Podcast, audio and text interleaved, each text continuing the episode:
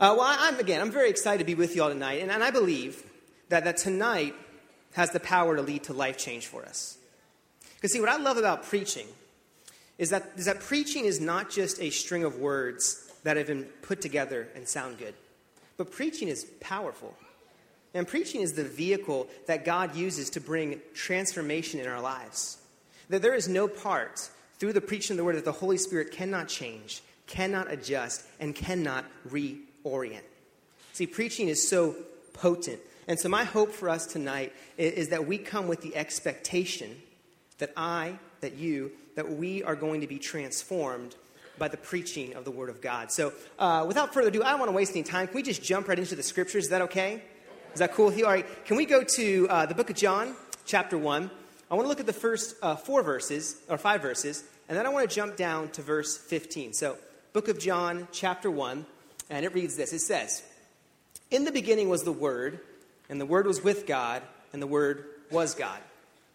He was in the beginning with God. All things were made through him, and without him was not anything made that was made. In him was life, and the life was let him. And I love this next part. The light shines in the darkness, and the darkness has not overcome it.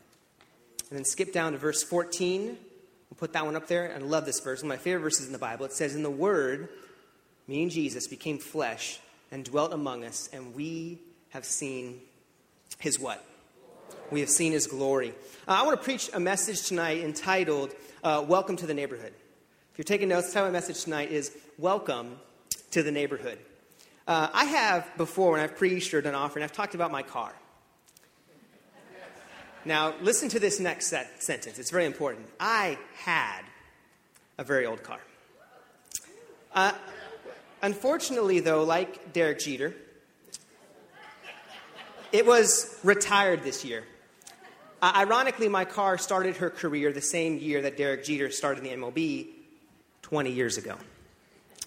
But my car was forced into retirement because she had a career ending injury. She broke her AC. Uh, AKA, there's no more air in my car, and it was going to cost more to fix that than the car is worth. Uh, and when it comes to cars, it is very obvious that not all cars are created equal. Some cars are faster, some are sleeker, some cars are bigger, some cars are safer. But not all cars are the same, and certain cars have a better foundation than others. I want to share with you uh, some of the worst cars ever made. Now, now listen, I want your participation. If you've ever owned one of these cars, or you own it right now, just make some noise, be proud. This is a safe place. No one's going to judge you. All right, can we put that first car up here? Ah, yes. Okay, I hear some clapping. It was, it was weak, but I still hear it. Uh, first up to bat, we have the Ford Pinto. Uh, this is a famous car in, in the 70s, and uh, the Pinto became known as one of the vehicles that um, it didn't discriminate when it came to exploding in accidents. Whether you were going fast or going slow. When it came to an accident, it probably wasn't going to go well for you. Let's put up that next one. Ah. Nobody? Uh, this is the uh, 1960s, the Peel Trident. I think it's a glorified version of like a Fisher Price car. Uh, that, little, that little buggy that you'd put your kids in. Uh, the, the, incredible thing about this is that you somehow could like fit like two people in there. It's crazy. Uh, moving forward to the 80s, you have the, oh, no love? Okay. Uh, what I love about this one is after about 50,000 miles, the parts would start to just rattle off.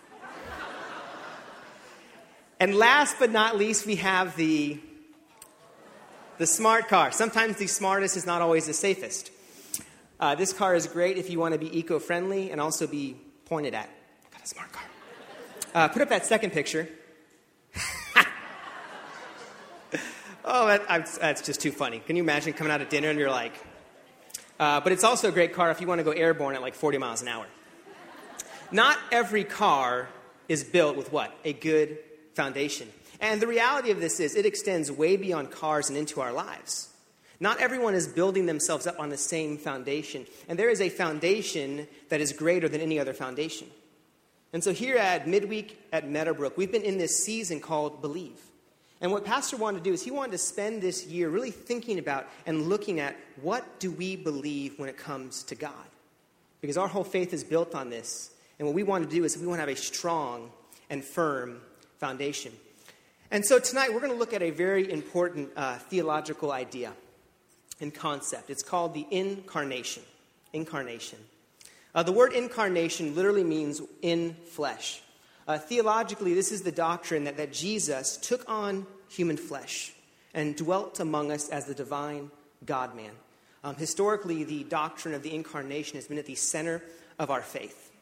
It has been the very thing that makes us who we are, that Jesus became a man. A few days back, Pastor Tim uh, texted me this quote from Charles Spurgeon. He'll put that quote up here. And here's what Charles Spurgeon said about the incarnation He said, The incarnation is the foundation of Christianity. The incarnation is the foundation of Christianity. So our lives are meant to be built on this truth that Christ became a man. And so the question that I want us to kind of think about tonight is what am I building my life on?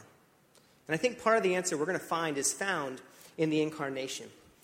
Uh, right now, there is a wonderful couple uh, who I am doing uh, marriage counseling with.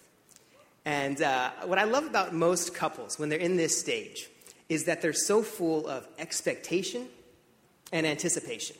There is such excitement that goes into getting prepared to be married. Uh, my wife and I, when we got married a, a couple years ago, um, neither one of us could sleep at all the night before because we were so filled with excitement of what that day might bring. And in the same way that a wedding is, is full of, of hope, is the way that you and I are meant to encounter the incarnation. We celebrate the incarnation every December, but often it can get lost in the shuffle of gifts, parties, candy canes, Christmas trees. But what really at the center of Christmas is Christ's entrance into our world. Um, throughout history, the, the church has called this season Advent. Advent. Uh, the word Advent is actually a word from the uh, Greco Roman period, and we actually, as Christians, we hijack that word from Roman culture. Because the way they used that word was when Caesar was coming to town, it was Advent. Caesar was here, the pseudo Savior was here. But the Christians took that word and said, no, the true King has arrived. And this is Advent. And so today we celebrate Advent two ways. We'll celebrate it at Christmas, remembering that Christ came. But we also have a forward view that Christ is coming again, that Christ is coming back. Uh, verse 14, and we read this verse earlier, it says, And the Word became flesh and dwelt among us. Uh, one translation, and I love this translation, it says this it says, The Word, being Jesus, moved into our neighborhood. Man, when we encounter the Christmas season in a few months, it is meant to remind us that God became man, that he left his heavenly home and he moved into our neighborhood. And there is no neighborhood that Jesus does not or will not inhabit. You see, the, the promise of the incarnation is this it doesn't matter if you live in the nicest neighborhood in Ocala or a rough area, Christ inhabits it all. It doesn't matter if you're perfect or if you're flawed, Christ inhabits it all. It doesn't matter if you're a saint or a sinner, Christ inhabits it all. Man, when Jesus moves into the neighborhood, he's not looking for our perfection, he is there to offer us redemption. Because Jesus came to redeem. He came to say, Give me that sin, and I'll give you freedom. He said, Give me that guilt, and I'll give you peace. When Christ moves into the neighborhood, he's not waiting for you to come over with some cookies and welcome him. He is there to throw a party for you. He is there to offer lasting forgiveness, true hope, and the promise of eternity. He doesn't want to rub you in your sin, He wants to rub your sin away. And this is the promise of the incarnation that Christ has left his home and he's moved into whose neighborhood? Our neighborhood. It's a beautiful thing. It's a glorious, glorious thing. Uh, how many of you, by a show of hands, uh, you have been in church for over five years? Been in church for over five years? Okay, very cool.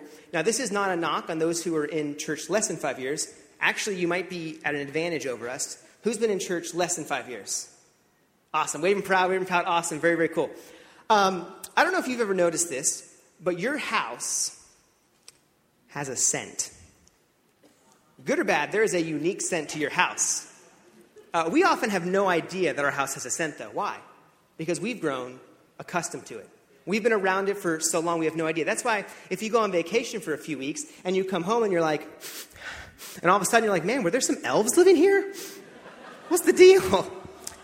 No, it's because you've been gone for so long that you now are no longer accustomed to what it smells like. And it's very evident. You ever go to someone else's house and like smells like they make vitamins or something? Come on, those houses are out there. You got to let them know. You got to let them know. When I was, uh, when I was younger, um, we used to go to a beach in California called Zuma Beach. And I never realized what a beautiful and amazing beach it was until moved here and um, in high school. I went to go visit my dad, and I'm, I'm like, oh my gosh, because suddenly Daytona does not look the same. Why? Because you grow accustomed to it. And in the same way for many of us, because we've heard about the humanity of Christ, because we hear year after year after year that God became man, it's easy for us to get to a place where we maybe lose our awareness. Maybe it becomes normal and we don't have a real awe over the fact that God became man. But what I want to submit to us tonight is that if, if, if we want to build our lives on this, then we need to reclaim the wonder of the incarnation. Because the incarnation is not something we have to wait till December. But every day, you and I can see and be in awe and marvel at this significant act that God became man. So I want to take us some, some time tonight, and I want us to look at the implications of the incarnation. Um, the beginning of tonight, we read the first two verses. If you want to put those back up there of John, first two verses of John, and they say, says, In the beginning was the Word, and the Word was with God, and the Word was God. He was in the beginning with God. All things were made through him, and without him was not anything that was made that was made. And so the word personified is Jesus. Now let's, let's take a moment and think about um, this as we look at the incarnation and the birth of Christ. Um, Jesus, at this point, has lived in all eternity with God. Now, normally when we think about eternity, we think about eternity going forward, going on in the future forever. But eternity also goes back forever, meaning there was no time that God did not exist. God doesn't have a, a starting point. There has always been God the Father, God the Son, and God the Spirit. So, Jesus, this means he's always existed. Like, he didn't just poof appear in the New Testament as a six pound, seven ounce baby Jesus. So, before he became a man, he was in eternity. And now, get this next part. In eternity, he possessed all the characteristics of being God. He was all powerful. He could do whatever he wanted to do. He was not limited by, by space, by gravity, by anything. Now, Meadowbrook, can you imagine having no limitations and then taking all limitations upon yourself? In eternity, he was all knowing. There's nothing he didn't know. There was no math problem he couldn't solve. That'd be wonderful. There's no subject he didn't know in detail. But then, can you imagine becoming a, a baby and having to learn how to communicate and speak for the very first time? For all eternity, he had perfect community within the Trinity. The Trinity defines for us what perfect community is. God is a small group in himself. And can you imagine being, being plucked from that perfect community and placed into a broken world?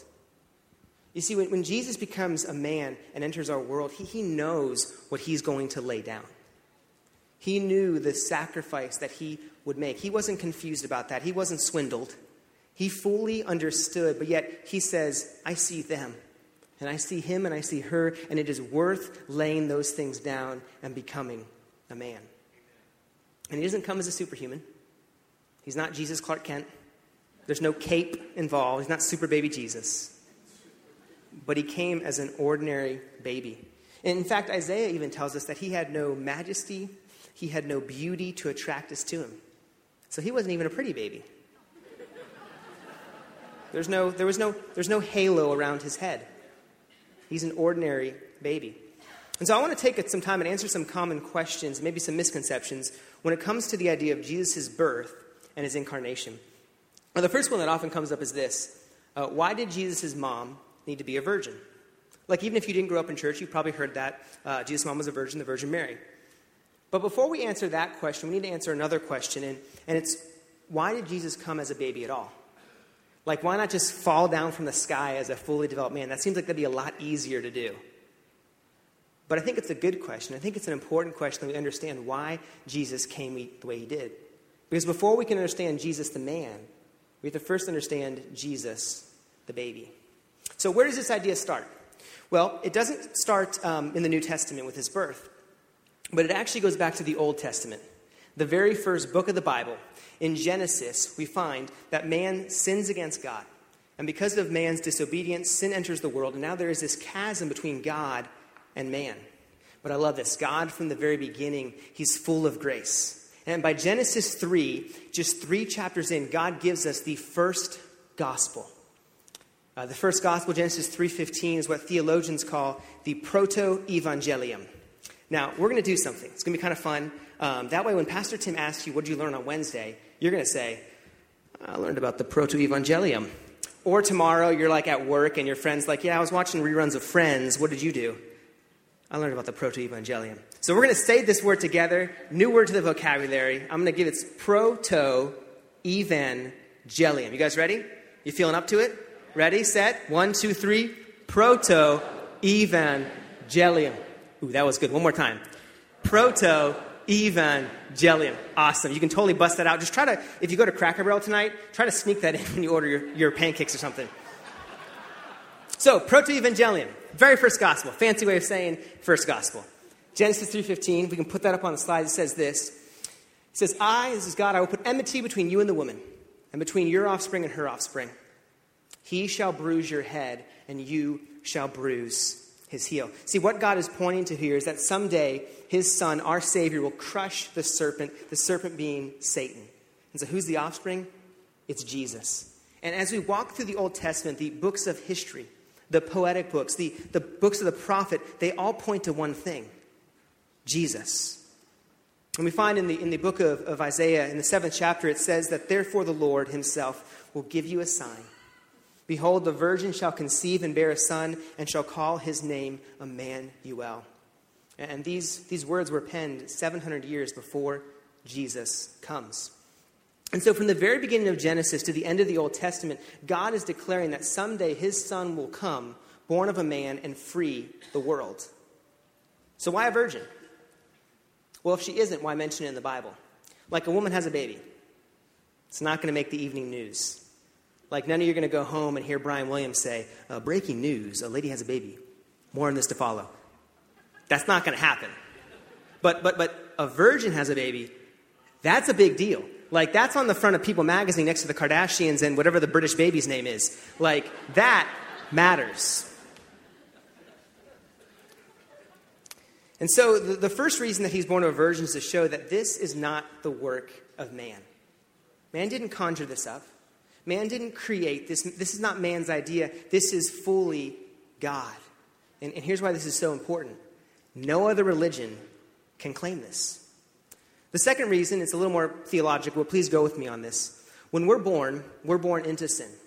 When our first father, Adam, sinned, sin entered the world, rebellion entered into our hearts. So when we're born, we're born sinful, we're born vessels of wrath until we come to our Savior, Jesus, who bore that wrath for us.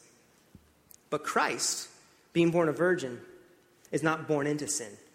He's not born the way we are, and that changes everything. He's not born sinful, he is born perfect, and he's now able to live the perfect life that you and I could never live. And so, Jesus, this is just always boggles my mind. Jesus grows up with earthly parents. Can you imagine being Mary?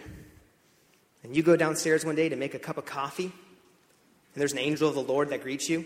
Hey, Mary, uh, big news. Don't be frightened that I'm a gigantic angel, but you're going to have a baby. It's going to be God. like, if you were Mary, you'd probably uh, freak out. Um, of course you would. And imagine, fellas, you're, you're Joseph. You're Joseph. You're the one who's going to marry Mary. And you love her. She's a woman of characters, cute little dimples and beautiful eyes. And she comes up to you and says, Hey, Joe, we're expecting. Now, we can be honest, sometimes as guys, be a little thick, like a package, like UPS, are they coming? Package? Uh, no, not a package. A stork is bringing something. uh, and BTW is going to be the Son of God. You'd freak out because your virgin girlfriend, if you've never kissed, is pregnant. I don't think it works exactly like that. And so Joseph, at this point, he has some choices, right? He can divorce her, he can leave her. But instead, an, angel appears to him. And in Matthew uh, chapter 1, verse 20 and 21, the angel says this It says, But as he considered these things, behold, an angel of the Lord appeared to him in a dream, saying, Joseph, son of David, do not fear to take Mary as your wife, for that which is conceived in her is from the Holy Spirit. She will bear a son, and you shall call his name Jesus, for he will save his people from their sins. And the name Jesus means God saves. So here Joseph is. He is a normal guy, and God asked him to do an extraordinary thing. Joseph was a carpenter. He took a hammer and a lunchbox to work every single day. But you know what God reveals through Joseph? Is that God does extraordinary things through ordinary people like you and I. Which I think really begs the question what kind of extraordinary thing does God want to do through you? And so, Mary and Joseph, they're just normal people who are given this extraordinary task. And maybe some of you who grew up in a Catholic church or maybe more of an Orthodox church. Now, I love Catholic and Orthodox church, and they get a lot of things right, but they get a couple big things wrong. And one of those is Mary. Mary is just a girl. There's nothing supernatural about her. She is just the vessel who bore the Son of God. And we get into a, a dangerous place when we try to make her an icon or, or a deity or, or, some sort of angel. She's not. She's a, a woman, and that is it. And she's a, a normal woman and shouldn't be worshiped. She's married to Joseph, and uh, multiple times it lists that um, she had other kids, other children. Can you imagine, take a step back, being Jesus' brother? Mom, he hit me. He's God. I don't think he hit you. Like you're sleeping in the, in the bunk above Jesus. But it's crazy to think about that Jesus was once a boy. Uh, Luke 2, verse uh, 40 says this It says, And the child grew and became strong, filled with wisdom, and the favor of God was upon him. Now, notice two things about his growth. It says he grows in two ways. The first is he became strong, meaning his physical body. And the second is that he grew in the wisdom of his mind. So let's take a look at Jesus as he grows up. Just like you and I, he would have gone through the same awkward stages. He would have experienced growing pains. He would have probably had acne at some point. His voice would have cracked. He would have got peach fuzz on his upper lip. But seriously, everything a child goes through, Jesus experienced and went through. And yet we often sanitize Jesus to being a barely human person. We often overemphasize his divinity. Now, he, he was God. He is God. He is divine. But he's also fully human. Not partially human, not even half human, but fully human. And so the struggles that every teenager boy goes through, that every man goes through, he would have gone through as well. The desires that every teenage boy has to face, he would have faced. He had the same impulses. Now, let's be clear, he never sinned but he was still tempted. Hebrews 4:15 it says that in every respect, not certain respects, not the really bad respects. It says in every respect, he was tempted as we are, yet without sin. And I know this can be hard for us to grasp, but I want to submit to you if you can grab a hold of this, it'll change the way you experience spiritual growth. Jesus was tempted in every way that we are. This means that there's nothing we've been tempted into, you've been tempted, or I've been tempted, that he didn't face. And when we understand Jesus was tempted just like you and I, we can realize that, man, God can relate to me. He knows me. Because God knows what it's like. God knows our deepest, darkest secrets. And you know what He says? I still want you. And Jesus is still moving into your neighborhood because He knows what it's like. And so, Jesus, He starts off as a little baby like you and I. He would have cried, would have gotten hungry, he would have had to be changed, probably of diapers really quickly, but he would have, as a toddler, learned how to walk, probably on water. No, I'm just joking. I don't know. That's possible.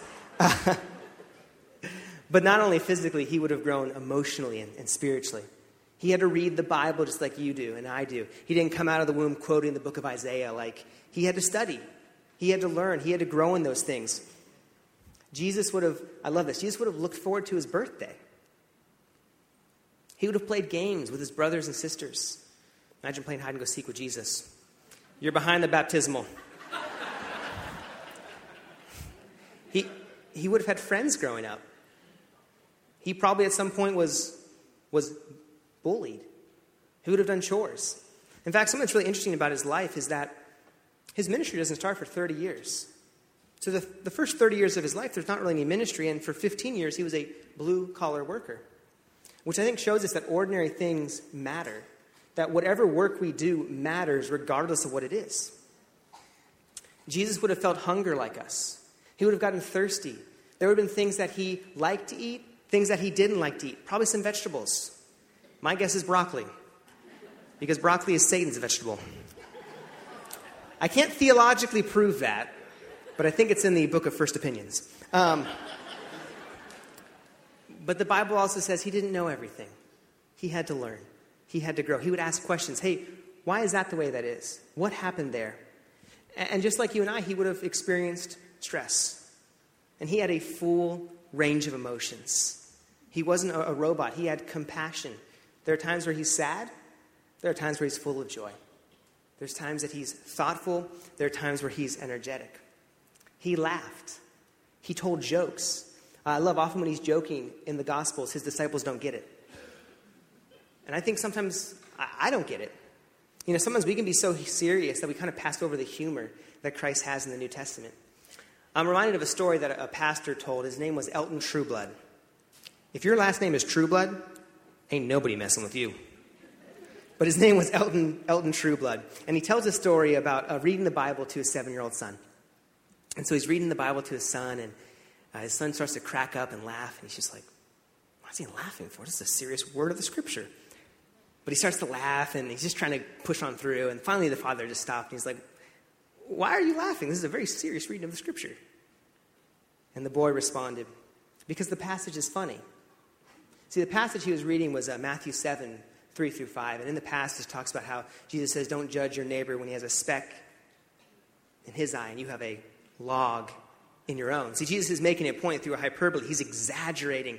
But for most of us, myself included, there are passages like that that I've read over hundreds of times, and maybe I didn't really notice the humor that was present.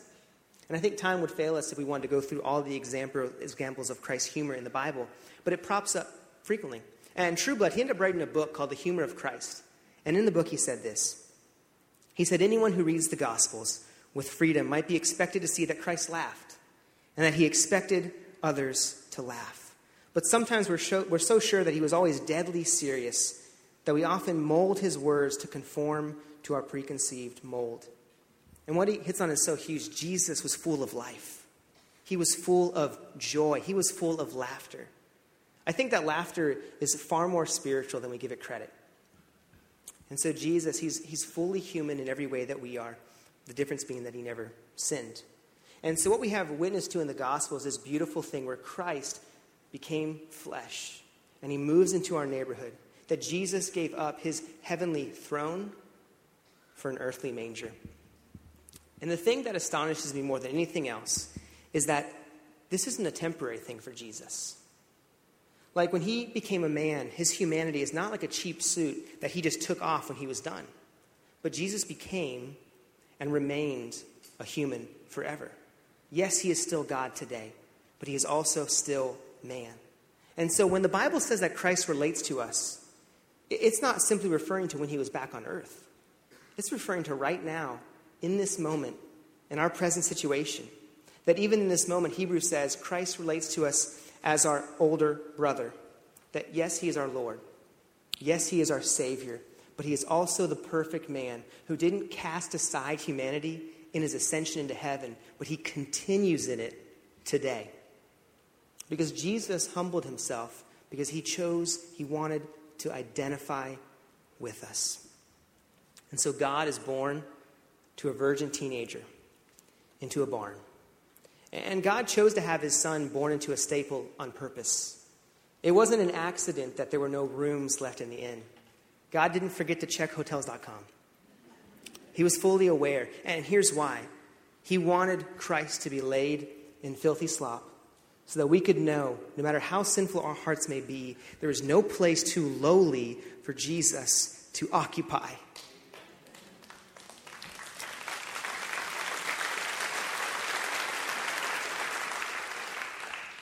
He's not worshiped first by kings, but by homeless shepherds. And this is so that we know that Christ didn't just come for the privileged, he came for everybody. And Jesus, as a, as a young boy, he's smuggled out of his country because the king wanted to kill all the babies. And this is to realize that when we feel rejected, Christ was rejected first. And there will come a time when all rejection, all fear, all angst is cast aside. He's raised as a child in a foreign land with no money. And this is to remind us that our current state is not the final state, and Christ is returning again. And so, Jesus, he, he comes to earth and he humbles himself and became a man for one purpose so that he could spend eternity with you. See, Jesus' humanity reminds us that God can sympathize with us in every single way that we serve a God who knows what it's like to struggle as a human being.